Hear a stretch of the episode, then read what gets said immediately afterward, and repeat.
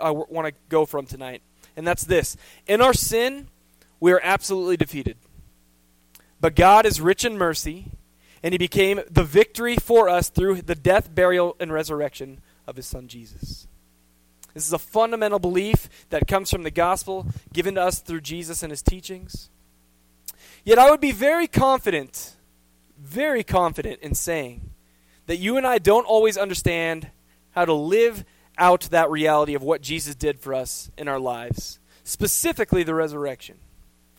But today, I want to look at this and I want to unpack what the Bible truly says about the reality of the resurrection in our lives today. Okay, and, um, I know for myself, I can speak uh, to the fact that I haven't always understood how to live out this truth in my life. Right, growing up, I remember when I first became a Christian, I, I know I didn't fully understand this concept. Okay, I didn't really fully understand grace. I didn't understand what that really meant in my life. I, I heard about what Jesus did for me on the cross, and, and, I still thought I had to, you know, do the right things, or I would lose the salvation Jesus brings me. So every time I would sin, I would get consumed by this guilt, and I would think that I needed to go do a bunch of good Christian things to become saved again, to kind of tilt the scale back in my favor. Do you guys know what I mean? right? And, and so uh, when I would get in these like, kind of, I would get in this moment, I would think, well, I better go read my Bible more. Not because I really wanted to understand who God was or, or experience Him, just because I thought that's what I had to do. Right? Or, or maybe I would feel like I needed to go to youth group or church more, not because I enjoyed the fellowship, because I did, or but because I felt like if that, that was just one thing I really needed to do in, in order to get right back in right standing with God. Um, uh, maybe uh, there were times I thought, well, maybe I just I'm not praying enough. So I would try to pray more. And it wasn't because I wanted to spend time with God, really. It was just because, once again, I wanted to tilt that scale back in my favor. And may, there are other times I was like, well, maybe I, am just, I need to be nicer. I need to be, I just need to be better. And, and because of these things, I felt like I was never in the right standing with God, and so uh, so I, I, oftentimes felt like I was never even truly saved, and I, I certainly didn't feel free. And I would find myself in this situation frequently, and it became exhausting, right? It became exhausting because I thought my salvation had something to do with me, when in reality, it has nothing to do with me because I can't do anything about it. We're all sinners, right? And it sucked the life right out of me because this life that I was promised, I felt robbed of it because I, knew that there was something more, and I knew that somewhere along the way I must have messed it up. And one thing I've learned in ministry over the years is that if people feel like failures for long enough, more often than not, they just quit. You guys know what I'm saying? Have you ever experienced that? When you just feel like a failure for long enough, uh, sooner or later, you're like, I'm done. I don't want to feel like a failure anymore. And, and I know I can relate to this in my own life, but guys, it's by God's grace that I did continue on my journey with Him. Um, and, and, really, it's by God's grace that any of us do that. But uh, since I have moved on from this in my understanding of this, um, I, I realize that it's something that Satan uses against us all the time. Okay, and, and even in the most devout of Christians. Uh, one of my really, really good friends, um, she came from a cr- good Christian home. Her father was a pastor. Her mom was in ministry. Like uh, her grandparents did ministry, and um, her grandpa um, he was very old, and after a, uh, a lifetime serving the church, doing everything he could um, to, to just to be as active as he possibly could, serving God, serving people, he was on his deathbed, and he was he was talking, and, and when they were going to to hear what he was saying, he was saying, "There's more I have to do. There's more I have to do. I haven't done enough." And one thing from talking to my friend she knew her grandpa really struggled with this uh, idea of, of grace and understanding that God's uh, that the Jesus' sacrifice on the cross was sufficient for him. And he went to the grave weighed down by guilt and shame because he still thought he had to do more for God to love him, to accept him, and to save him. And I think many people feel like this because oftentimes it's just how our, our lives work, right? And it starts all the way back when we're very little and, even with our parents, right? One of my parents is right here. My mom's right here, right? And, and, I'm not. I'm not. This isn't a negative on, on parenting. It's just you know we there's expectations that parents put on you, and when you don't, you know, you don't you don't reach them, and you, you get in trouble or you feel bad about it, and, and like there's this this performance um, based mentality that just kind of comes out of that naturally, right? Um, it, you know, and it does, it's not just parents; it goes on to teachers at school and, and coaches in sports and and and. and um, beyond that, to even our friends, we have like expectations that our friends put on us, and when we don't meet those, we feel bad about it because we didn't perform the way we weren't the, as good a friend that uh, as we should have been. And it goes on from there when we get a little bit older to to our bosses at work or or our spouses right? We, we, you know, we live in a performance-based world, and that mentality, often rolls over into how we we um, view our relationship with God. And I, I, know I'm not alone when I say I felt like this in my life. I, I, I feel like every person has walked down this road in, in their lives. Um, and, and, so I just want you to think about that. Have you ever really felt like this? That you, you have to do enough good for God to love you and for you to be saved and for Him to truly desire a relationship with you? And it's okay to be honest. In fact, it's encouraged. Um, because the fact is, guys, is that we've all been there. But, but what I want you to know right now is that that feeling that you have to do more to earn your salvation is not the gospel and message of Jesus Christ. Okay, it's just not. It's what I like to call a counterfeit gospel. Have you guys ever really looked at counterfeit money? I put a picture up here. Look at that. Does it? Can anybody tell me which one is the real one and which one's the fake one? One is real, one is counterfeit.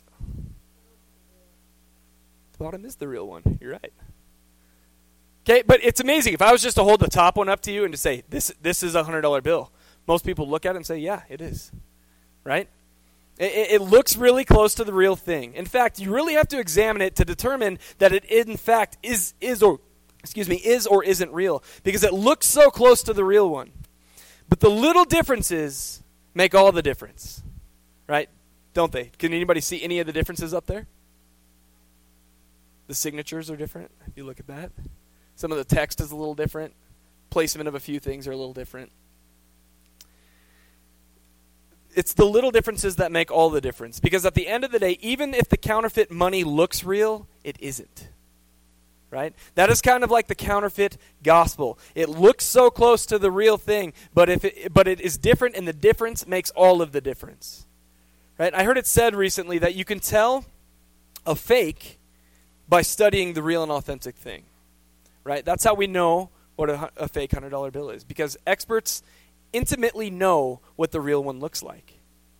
Right? Examining the real deal will reveal to you the flaws of the fake and illuminate the truths, the truths of the authentic. So what's the authentic gospel? And I've kind of gone over it, but I think it even go, goes back a little bit further, right? It goes all the way back to Adam and Eve, actually. God created Adam and Eve to live in perfect uh, relationship with Him. He, he, gave them everything they possibly needed, um, but he, including free will, right? And they t- took that free will and decided, hey, what God has for me isn't enough. I desire to see what what else uh, is out there, and they they partook in the uh, the fruit that allowed them to see both the knowledge of both good and evil. So they chose to live for themselves. And they hid from God because they knew what they did was wrong. And, and through that, it, it, opened up the door for sin, and the sin separated them and all of us from God. And, and, and over the history of the Bible, you just see God's people continuing to live for themselves and continuing to turn their backs from God. But here's the, the amazing thing about Scripture if you just read through the whole thing, is that God is still faithful. And so eventually, thousands of years later, he sent his son Jesus because we can't do it on our own. So he died for us on the cross to pay uh, our debt for us. It's our faith in Jesus Christ as Lord that unleashed the power of his blood in our lives. Not because we have done anything, not because we had anything to contribute uh, with, with paying our debts, other than the fact that we are the ones that put Jesus up on the cross through our sin, but it's because that Jesus has done everything. Therefore, our salvation and our relationship with God isn't something that can be earned because we have all failed in our flesh. It's only by God's grace that it is possible, and through that grace, abundant life is unleashed for all who have put their faith in Christ Jesus. So Jesus came, and he paid the ultimate sacrifice for our sins by being nailed to a cross. And I want to, I just want to look at something that he says uh, when this is taking place. This comes from John chapter 19, 20 through 30 says later knowing that all was now completed and so that the scripture would be fulfilled jesus said i am thirsty a jar of wine vinegar was there so they soaked a sponge in it put the sponge on a stalk uh, of the hyssop plant, and lifted it up to Jesus' lips. When he had received the drink, Jesus said, It is finished. With that, he bowed his head and he gave up his spirit. I want to ask you something. Did Jesus say, It's partially finished? Do you see Jesus saying, It's finished until you mess up, then we have to start over? No. Jesus Christ, the Son of God, made a defining statement that his mission to save us from our sin was complete. And when he speaks, we better listen. So, with that in mind, I want to look at a couple of the realities that comes from when we accept uh, the fact that Jesus said this is finished. There's two main things that happen. Okay? And the first one of, that happens when we accept Jesus as our Lord and Savior is that we die. We die. Scripture makes it very clear that when we accept Christ, we die to our sinful nature. Galatians 2:20 says this, I have been crucified with Christ, and I no longer live, but Christ lives in me. Who no, who no longer lives when we accept Christ? Us. Right? Who does live in us when we accept Christ? Jesus. Going back to our Romans passage, the first three verses, it says this What shall we say then? Shall we go on sinning so that grace may increase? By no means. We died to sin. How can we live in it any longer? Or don't you know that all of us who were baptized into Christ Jesus were baptized into his death? When we accept Christ as our Savior, we trust that He is the only way, truth, and the life. We die to sin because Jesus conquered that sin on the cross. The old self is gone, finished, terminated, wrapped up, and is no more. So we, we know we're sinners, right? We know Christ died for our sin, right? But what we need to realize is that if we put our faith in Jesus Christ as our Lord and Savior, when He died, we died. When He was buried, we were buried. And when He raised to new life, we were raised to new life too. God no longer views us as sinners. He views us as His sons and His daughters, as His heirs to the throne, as His dearly loved children that He has been romancing since they left Him so that He can once again have intimacy with them. And th- so the second thing that happens when we accept Christ that I just mentioned is that we're raised in new life. The rest of that passage in Romans 6, starting in verse 4, says this We were therefore buried with him through baptism into death, in order that just as Christ was raised from the dead through the glory of the Father, we too may live a new life. For if we have been united with him in a death like his, we will certainly also be united with him in a resurrection like his. Do you hear that? A resurrection like his. For we know that our old self was crucified with him, so that the body ruled by sin might be done away with, that we should no longer be slaves to sin, because anyone who has died has been set free from sin. Did you catch that? Been set free from sin through the resurrection. Now, if we died with Christ, we believe that we will also live with him. For we know that since Christ was raised from the dead, he cannot die again. Death no longer has mastery over him. Did you to that? The death he died, he died to sin once for all. But the life he lives, he lives to God. In the same way, this is the, real, the really big point. Count yourselves dead to sin, but alive to God in Christ Jesus. It's no longer you and I who lives we have died. We're done. See ya. But Christ, who lives in us and gives us new life, both here on earth and eternally. Your sin no longer defines you because you have died to them, and it is Christ's life, his holiness, that lives in you forever. And while I fully believe that these two truths of our reality, uh, um, when it comes to the death, burial, burial, and resurrection, are absolute certainties in Scripture, that doesn't mean we always live those truths out, does it? Right? Like we're we're really good at looking at you know truths, but it doesn't mean always it, it translates to, to biblical living in our lives, right? Far too often, I believe we believe that if we just think positively about our identity, we can at least get through the day. You know, but but it isn't about positive thinking, right? It's about right thinking. I heard that the other day. I don't remember who said it. Might have been Evan. I don't know. But it's not about just thinking positively. It's about thinking correctly, right? As in actually believing in what we know to be true in Scripture and letting that reality reign true in our lives, not the lies Satan deceives us with. And that truth, guys, is that you were not something dirty that has been made clean. You were something dead that has been given new life.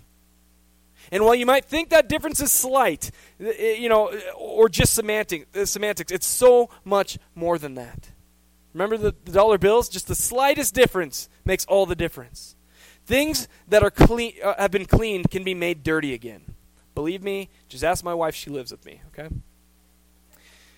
But when we are made new, and, the, that newness is a life lived with Jesus where death, punishment, and the power of sin has no more control over us. Our identity cannot be tarnished again because God's grace, Jesus' blood, and the reality of that resurrection is that powerful for all of us. You cannot tarnish the holiness of Christ, and that's what lives in us.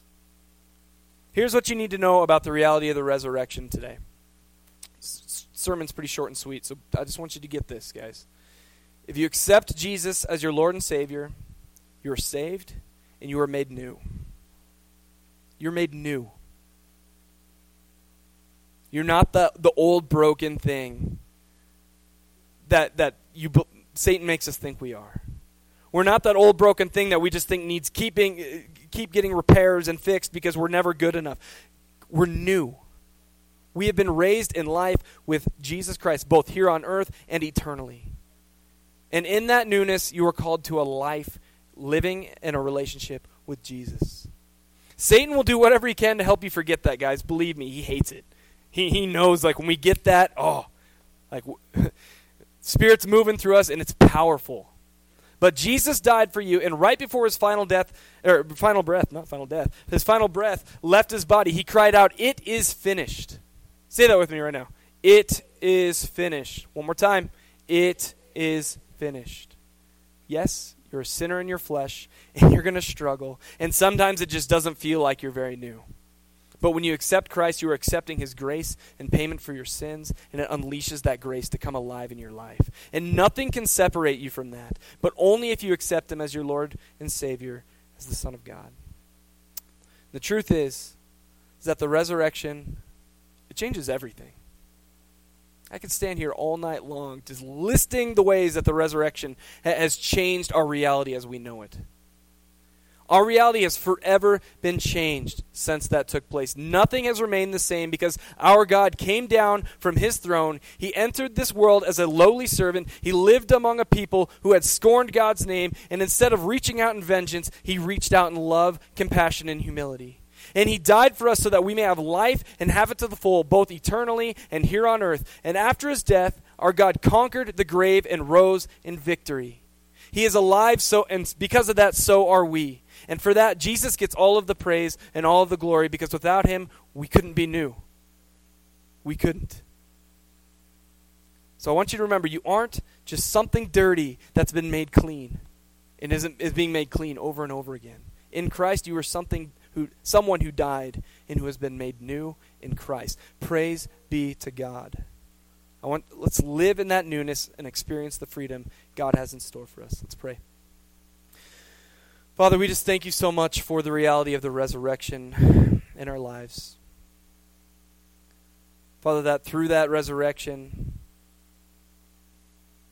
we can be, made new, that we can be identified with your Son, Jesus. Father, that we can live in the freedom that comes from that. We can live in, in the relationship that you define us with, not what this world tries to sell us. Father, and we thank you so much that ultimately our final resurrection will be with you in heaven. Father, that we are raised in that resurrection as well. Father, we thank you for this truth. I pray that we even when we, we start to stumble and fall into the counterfeit gospels or the counterfeit truths out there, Father, that you just pull us back in through your Spirit and that you are glorified through that. We love you. We pray these things in your Son, Jesus' precious name. Amen.